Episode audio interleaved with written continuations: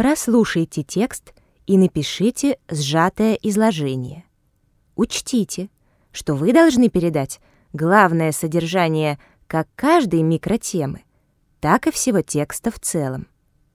Объем изложения не менее 70 слов. Пишите изложение аккуратно, разборчивым почерком. В детстве человек счастлив, как сейчас говорят, по умолчанию.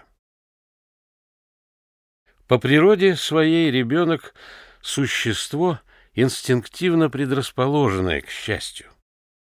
Какой бы трудной и даже трагичной ни была его жизнь, он все равно радуется и постоянно находит для этого все новые и новые поводы. Возможно, потому что ему пока не с чем сравнить свою жизнь. Он еще не подозревает, что может быть как-то иначе.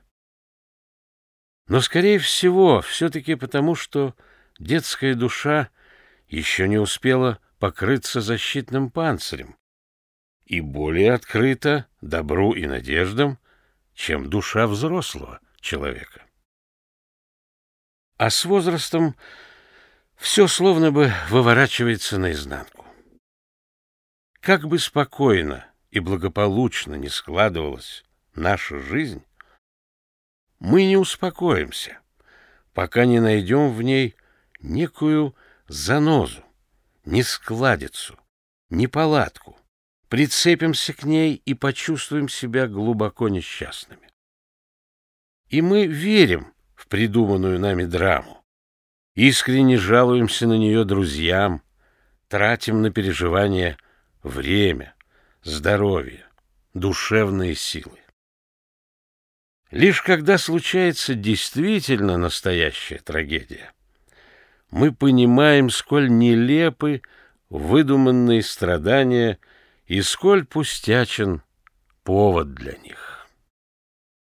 Тогда мы хватаемся за голову и говорим себе — Господи, каким же я был глупцом, когда страдал из-за какой-то ерунды. Нет, чтобы жить в свое удовольствие и наслаждаться каждой минутой. По Рою